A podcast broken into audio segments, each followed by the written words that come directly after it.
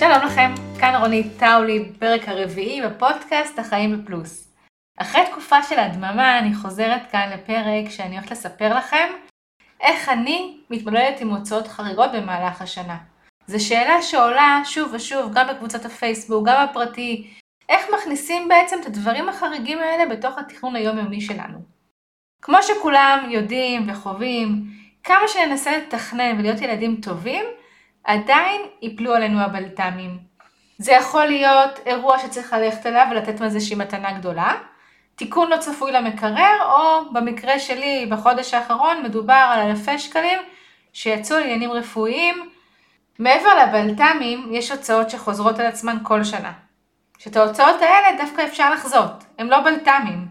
לדוגמה, טסט וטיפול הרכב זה דבר שקורה כל שנה ואנחנו יודעים מזה, קייטנות, חזרה לבית ספר, כל הציוד, אהבה, תשלומי בית ספר, דברים רוטינים שחוזרים בכל שנה באותה תקופה. יש גם הוצאות של חגים, לדוגמה יש משפחות מסוימות שבחגים מוציאות יותר כסף מאשר בחודשים אחרים, אז כל אחד והאירועים שרלוונטיים אליו. מה שקורה, שבדרך כלל אנחנו לא ערוכים לזה. ובדרך כלל, כשאנחנו לא ערוכים לאירועים האלה, ואנחנו עובדים לפי תכנון, בהנחה שאנחנו עובדים לפי תכנון חודשי, כל הוצאה כזו שפתאום נופלת עלינו והיא חריגה ולא בתכנון החודשי שלנו, מחרבת לנו את כל התוכניות. זה כמו שנצייר איזשהו ציור יפה, ואז נשפך עליו כתם צבע. כי יש לנו תכנון חודשי, אנחנו עובדים לפיו, אנחנו ילדים טובים, ואז פתאום מקבלים הזמנה לאירוע, וזה מחרב לנו את הכל. וכן, זה קצת מייאש, וזה גורם לנו להוריד את הרגל מהגז באותו החודש. אבל יש פה בשורה טובה, והבשורה הטובה היא שאפשר להיערך גם לבלת"מים האלה. אני אומרת בלת"מים במרכאות, אתם לא רואים את הידיים שלי, אבל זה בלת"מים במרכאות. אה, כי זה לא באמת לא מתוכנן. אנחנו יודעים כל הזמן שאת כל ההוצאות שאמרתי לכם, אירועים, אה, תיקון למקרר, כל הדברים הבלתי מתוכננים האלה, אנחנו יודעים שכל שנה יש איזה סכום מסוים שאנחנו מוציאים על הדברים בלתי מתוכננים. זאת אומרת שאפשר לתכנן גם את הבלתי מתוכנן. אז תרשו לי לרגע אחד לקחת אתכם לסוף הפרק. תעצמו עיניים, תדמיינו איזושהי ארונית קטנה שיש בה מגירות. כמו שיש, אתם מכירים בגן שיש ארונית של מגירות, שעל כל מגירה יש שם של הילד, שומרים שם את כל היצירות האלה שבסוף השבוע הגננות מחזירות להורים, אז זה, המגירות האלה תדמיינו אותם. ועל כל מגירה במקום שם הילד, יש מדבקה עם כיתוב. על מגירה אחת כתוב קייטנות קיץ, על מגירה שנייה כתוב טסט לרכב, על מגירה שלישית כתוב אורתודנט, על מגירה רביעית חזרה לבית ספר, וככה הלאה והלאה והלאה, ועוד מגירה שכתוב עליה בלת"ם. ותדמיינו שבכל מגירה כזאת הצטבר כסף, ובכל פעם שמגיע אחד מהאירועים שמופיעים על המגירות, כמו שאמרנו אירוע מסוים, חזרה לבית ספר, בלת"ם, אנחנו פשוט פותחים את המגירה ומוציאים משם את הכסף ועם זה משלמים עבור הבלת"ם או עבור האירוע שהגיע. תדמיינו את התחושה הזאת שאנחנו יודעים שיש כסף לדברים מתוכננים. כמו שאמרנו קודם, המתוכננים האלה שקורים כל שנה קייטנות, טסט, חזרה לבית ספר, חגים, וגם מגירה של כסף שמיועד לדברים שהם לא מתוכננים. כל הדברים האלה שאנחנו יודעים שבטוח יקרו השנה. כי זה חוק מרפי, כל שנה יש את הבלתי מתוכנן שהוא מגיע לכמה אלפי שקלים בדרך כלל. איך התחושה? נכון שזה מרגיע? נכון שפתאום אפשר לנשום קצת יותר בקלות? רק המחשבה שזה קיים? אז עכשיו אני רוצה להחזיר אתכם שוב לכאן ולעכשיו, ואני מניחה שאם הייתם אותי פה לידי, בטח הייתם שואלים אותי כל מיני שאלות כמו איך בעצם יודעים כמה לשים בכל מגירה? או שאלה שהיא יותר ככה יוצרת איזושהי מועקה ורוצים לשחרר אותה, זה איך אני מפנה כסף מתוך ההוצאות הרגילות שלי, שגם ככה אנחנו על השקל, לשים סכום בחיסכון. מאיפה אני אביא את זה? ושאלה נוספת שבטח תשאלו, זה איפה אנחנו שמים את כל הכסף הזה שחוסכים, איפה אנחנו שמים אותו, באיזה אפיק, איפה, איפה שומרים אותו, במגירה, בארנק, בבנק, איפה שמים את הכסף הזה. אז עכשיו אני הולכת לענות לכם על כל אחת מהשאלות האלה, כי כל אחת מהשאלות היא שאלה חשובה, וזה שאלות שלא המצאתי אותן. זה שאלות שאני שומעת אותן כל הזמן כשאני מדברת על תכנון ועל חסכונות, כל הזמן זה צף. אז עכשיו אני הולכת לענות לכם על השאלות האלה. אז איך בעצם יודעים כמה לשים בכל מגירה? מה הסכום שאני צריך לשים לטובת חזרה לבית ספר, לטובת בלת"ם, לטובת קייטנות, לטובת אירועים? אז מה שעושים קודם כל, אנחנו יוצרים לעצמנו רשימה. ברשימה הזאת אפשר על דף, אפשר באקסל, אפשר בטלפון. יוצרים רשימה של כל האירועים שאנחנו יודעים שכל שנה הם חוזרים. לדוגמה, אם אנחנו יודעים שעונת האירועים מתרחשת החל מיוני או החל ממאי, אני כותבת אירועים ומתנות, מאי עד אוגוסט, בסדר? זה מה שאני צריכה לעשות. ואת הסכום, כמה אני חושבת שאני צריכה לטובת הדבר הזה. לדוגמה, יהיה לי שורה של אירועים ומתנות, אני צריכה 2,000 שקלים שיהיה לי, ואני צריכה את זה החל ממאי. אותו דבר עם קייטנות. יהיה לי שורה של קייטנות, אני צריכה 2,000 שקלים לחודש יולי, וזה מה שאני צריכה לשים בצד לטובת הדבר הזה. אוקיי? אנחנו לוקחים את כל אחת מהשורות האלה, ואם אנחנו יודעים שיש לנו קייטנה בעוד שנה, שתהיה 2,000 שקלים, אז אני לוקחת את ה-2,000 שקלים ואני מחלקת את זה ל-12 חודשים, כי יש לי בעצם 12 חודשים לחסוך לטובת היעד הזה. אז אם אני אקח 2,000 ואני אחלק את זה ב-12, אני פותחת מחשבון יחד איתכם, כדי שזה יהיה מדויק, אז 2,000 לחלק ל-12, יוצא שאני צריכה לשים במגירה הזאת, so called מגירה, 166 שקלים. אוקיי, אז יש לי מגירה של קייטנות עם 166 שקלים. אותו דבר באירועים, אותו דבר בחזרה לבית ספר, אותו דבר בטסט וטיפול הרכב, מגירה, מגירה, מגירה. זה מבחינת הדברים שאנחנו יודעים שקורים. מבחינת הבלת"מים, אני תמיד מציעה לעשות הערכה. סדר גודל כמה אני צריכה שיהיה לי כסף לבלת"ם כדי שאני אהיה רגועה. בוא נניח בשביל החישוב וכדי לא לפתוח מחשבון, נגיד שאנחנו רוצים שיהיה לנו מגירה של בלת"ם שיש בה 2,400 שקלים. אז אנחנו מחלקים את ה-2,400 ב-12, ואנחנו מבינים שכל חודש אנחנו צריכים לשים במגירה עוד 200 שקלים לטובת בלת"ם. קרה שיש בלת"ם, אנחנו מושכים מהמגירה את הכסף הזה וממשיכים להפקיד. נגיד ועברה שנה, ויש שם 2,400 שקלים ולא השתמשנו בהם, אז אנחנו מפסיקים להפקיד את הפעם הבאה שנצטרך למלא שוב את המגירה הזאת ב-2,400 שקלים. אוקיי?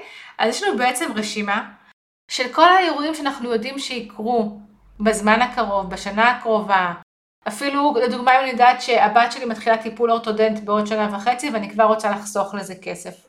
כל הדברים האלה אני מכינה רשימה של כל האירועים האלה וגם של הבלת"ם, ואני מתעדפת. למה הכי חשוב לי לחסוך? לפי סדר העדיפויות. על מה לא הייתי רוצה לוותר ועל מה אפשר להסתדר ולוותר. אוקיי? Okay? ואז בעצם אנחנו סוכמים את כל הסכום הזה, ויכול להיות שהגענו לסכום שהוא בכלל לא הגיוני, כי נגלה שצריך לחסוך בערך 1,500 אה, שקל בחודש לטובת המגירות האלה, לטובת האירועים והבלת"מים, ויכול להיות שזה נראה לנו בלתי אפשרי. אבל הכל כתוב, הכל כתוב והכל מתועדף.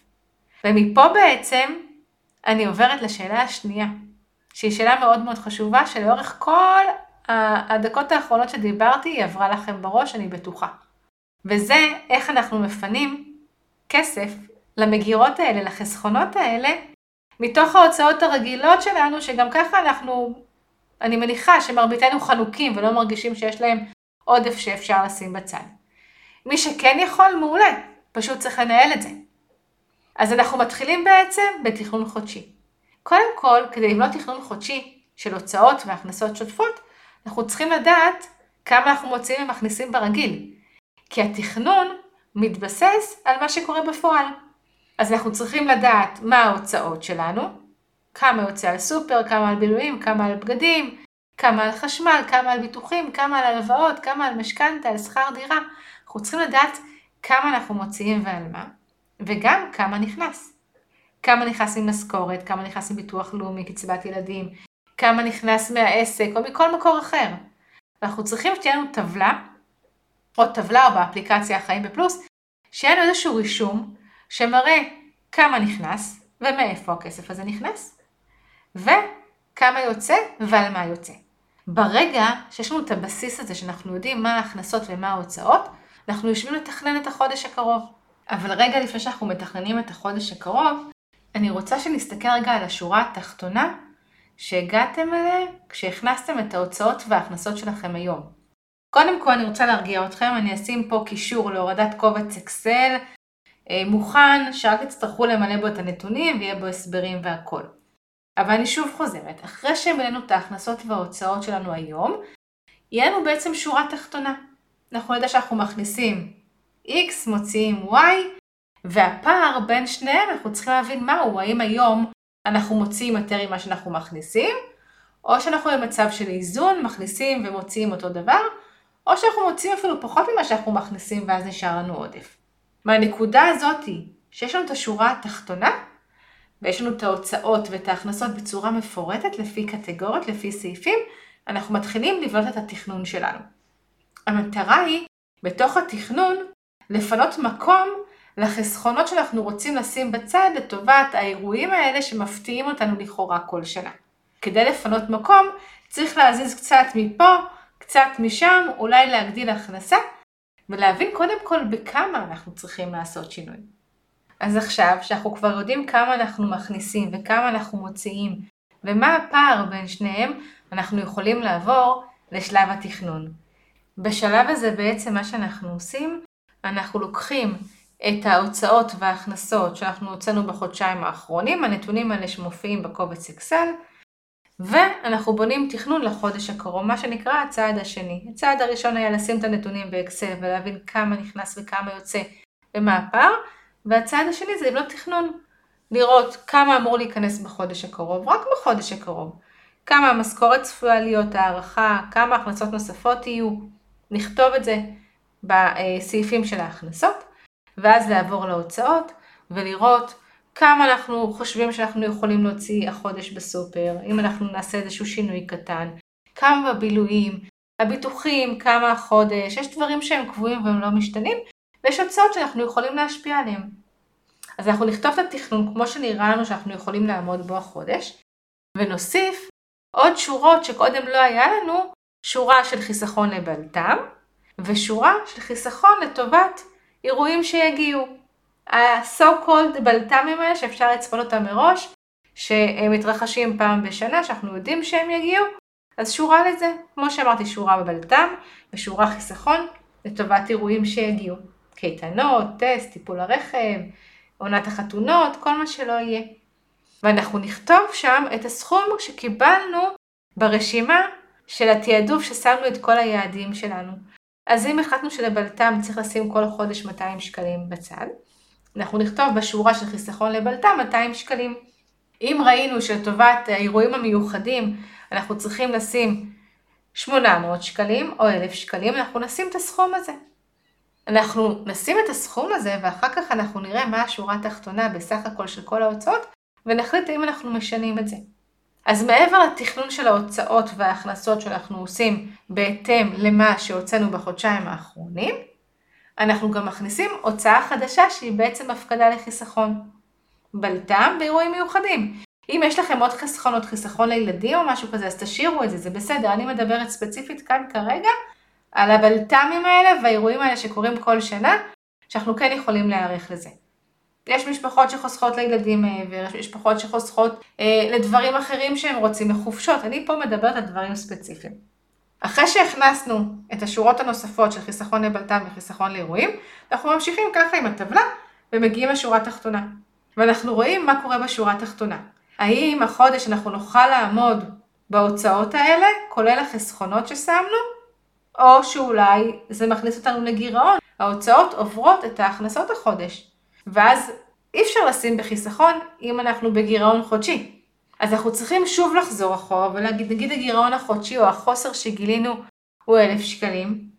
זאת אומרת שההוצאות כולל החיסכון גבוהות מההכנסות באלף שקלים. אז במצב הזה מה שנעשה, אנחנו נחזור אחורה. אנחנו נסתכל על ההכנסות ונגיד, רגע, יש מצב שאני יכול לעשות עוד שעות נוספות ולהביא עוד אלף שקלים בחודש, או אולי יש מצב שאני אה, אקח איזושהי עבודה זמנית, אני אעזור לאיזה חברה באיזשהו פרויקט ואני אגדיל את ההכנסה. להתחיל לחשוב איך אנחנו יכולים להביא עוד קצת. רק את הפער הזה, אלף שקלים בחודש, זה לא עכשיו משכורת שלמה. אלף שקלים בחודש, אני לא מזלזלת בסכום הזה, אבל כשיש יד מול העיניים, אז אפשר לחשוב איך מביאים את זה. ואם אני בעלת עסק, אז אולי אני אעשה עוד פרויקט, או אקח עוד לקוח, או שאעבוד יותר חזק על המכירות כדי להגדיל את ההכנסות. אני יכולה להגיד לכם באופן אישי, כשיש לי חודשים שאני צופה קדימה, שיהיו לי בהם הרבה הוצאות, אז אני מעבירה הילוך בעסק. אז גם אם לא כל כך בא לי, כן, לפעמים גם זה קורה, אני אעשה אקסטרה מאמץ להביא עוד לקוחות, כי יש לי מטרה ויש לי יעד. אז לעצמאים לכאורה זה יותר פשוט, אבל גם לשכירים זה אפשרי.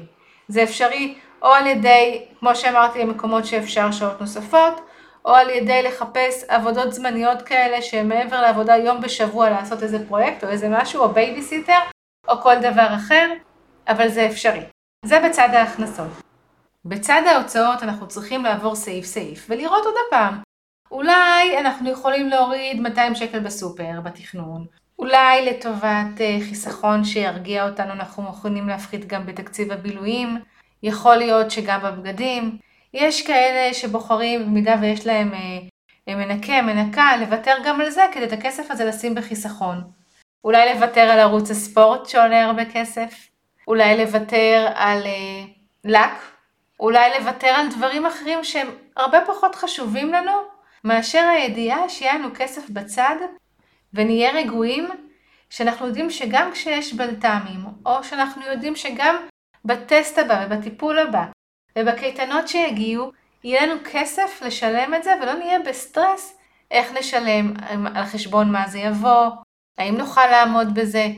הידיעה והוודאות שיש כסף במגירה הזאת נותנת לנו הרבה שקט ובשביל זה אנחנו מוכנים לעשות אקסטרה מאמץ, או בצד ההכנסות או בצד ההוצאות. אבל שימו לב, אני לא רוצה שתעשו מאמץ שזה דיאטת אה, כסח.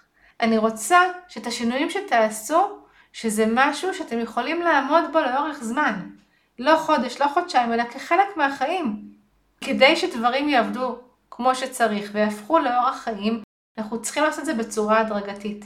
אלא אם כן אין ברירה, ואנחנו חייבים לעשות שינוי מהותי כבר עכשיו, אבל באופן כללי, תעשו שינויים שיאפשרו לכם לחיות איתם בשלום. ואני רוצה לחזור רגע לתעדוף שעשינו גם ברמת היעדים, שתעדפנו אותם למה שיותר חשוב, מה שאפשר אולי לוותר או לתעדף אותו יותר נמוך, גם פה. אז אם נוכל להכניס רק 400 שקל חיסכון זה כבר יותר טוב מכלום. אז כן לחשוב מה באמת חשוב, איזה צעדים אנחנו מוכנים לעשות כדי באמת לישון טוב בלילה ולדעת שיש לנו מגירות מלאות בכסף שמיועד לאירועים מסוימים ולבלת"מים. לא חייב את הכל, אפשר להתחיל מקצת. לאט לאט הדברים יתחדדו לכם, ואם אה, הפעולה הזאת של לשים כסף בחיסכון, לשים במגירה, גם בא התיאבון, כי פתאום שרואים שמצטבר שם, שאנחנו מרגישים עם זה, כמו שאני שוב חוזרת ואומרת, ביטחון, זה נותן לנו מוטיבציה, גאווה ותחושה שוואלה, שווה לי להתאמץ בשביל זה, וזה לא מגיע ממקום של חוסר, נהפוך הוא. זה מגיע ממקום של צמיחה, ממקום שאני חושבת על העתיד שלי. אני חושבת מה צפוי לי בעוד שנה, בעוד חצי שנה, ואני נערכת לזה. ואת זה תזכרו, זה ממקום של צמיחה, לא ממקום של חוסר. ועכשיו אני הולכת לענות על השאלה השלישית. השאלה שהנה הצלחתי, אני שמה בצד, איפה אני שמה את זה? אני פותחת מעטפה ושמה במעטפה, מעטפה שכתוב עליה בלת"ם, שכתוב עליה אה, מתנות ואירועים, איפה אני שמה את הכסף הזה? אז קודם כל חשוב לי להגיד שהחסכונות האלה שדיברנו עליהם עכשיו לטובת הוצאות שנתיות ולטובת בלת"ם, זה חסכונות שאנחנו צריכים אותם נזילים. נזילים זה אומר שברגע שאני צריכה את הכסף אני יכולה פשוט למשוך אותו, או להוציא אותו מאיפה שהוא נמצא. מעבר לנזילות של הכסף, אנחנו גם רוצים לא לקחת סיכון, כי הכסף הזה מיועד למטרה ספציפית, ואנחנו רוצים שכשתגיע המטרה וחישבנו כמה אנחנו צריכים לטובת המטרה, הסכום שלנו לא ייעלם. אם נשים אותו באיזושהי השקעה במניות, יכול להיות שברגע שנצטרך את הכסף, יהיה שם פחות, כי הפסדנו. מצד שני, גם הסיכוי להרוויח עולה, כי אם המניה תעלה יהיה לנו יותר. השאלה כמה אנחנו מוכנים לסכן את הכסף הזה, זה לא הרבה כסף, אבל עדיין יש לו ייעוד מסוים, ואנחנו רוצים לדעת שכשנצטרך את הכסף הזה לייעוד המסוים שאליו בעצם כיוונו, יהיה שם את הסכום הזה. אני באופן אישי, חסכונות, פקדונות, כסף שמיועד לטווח שהוא פחות משנה, אני מעדיפה לשים אותו בפיקדון יומי או באפיק אחר, גם אם הוא לא עושה תשואה. אבל אני יודעת שהוא נזיל לי מתי שאני רוצה, ואני לא מסכנת את הכסף. יש כאלה שאוהבים סיכון, אז זה בסדר גמור. אני אומרת לכם, איך אני נוהגת ומה אני עושה.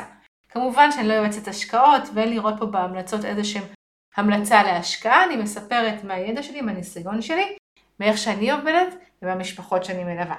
אז למען האמת, האפשרויות הן ממש מגוונות, כי בזמן האחרון כל אחד יצא עם איזושהי אה, תוכנית להפקדה חודשית לחיסכון. אפשר ללכת על הפשוט, להגיד, אני כל חודש מוציאה מזומן, פותחת מעטפה כמו שאמרתי קודם, שמה שם ומשאירה בבית. זו אופציה אחת. אופציה שנייה זה פיקדון בבנק, פיקדון יומי בבנק, שאני יכולה למשוך את הכסף מתי שאני רוצה.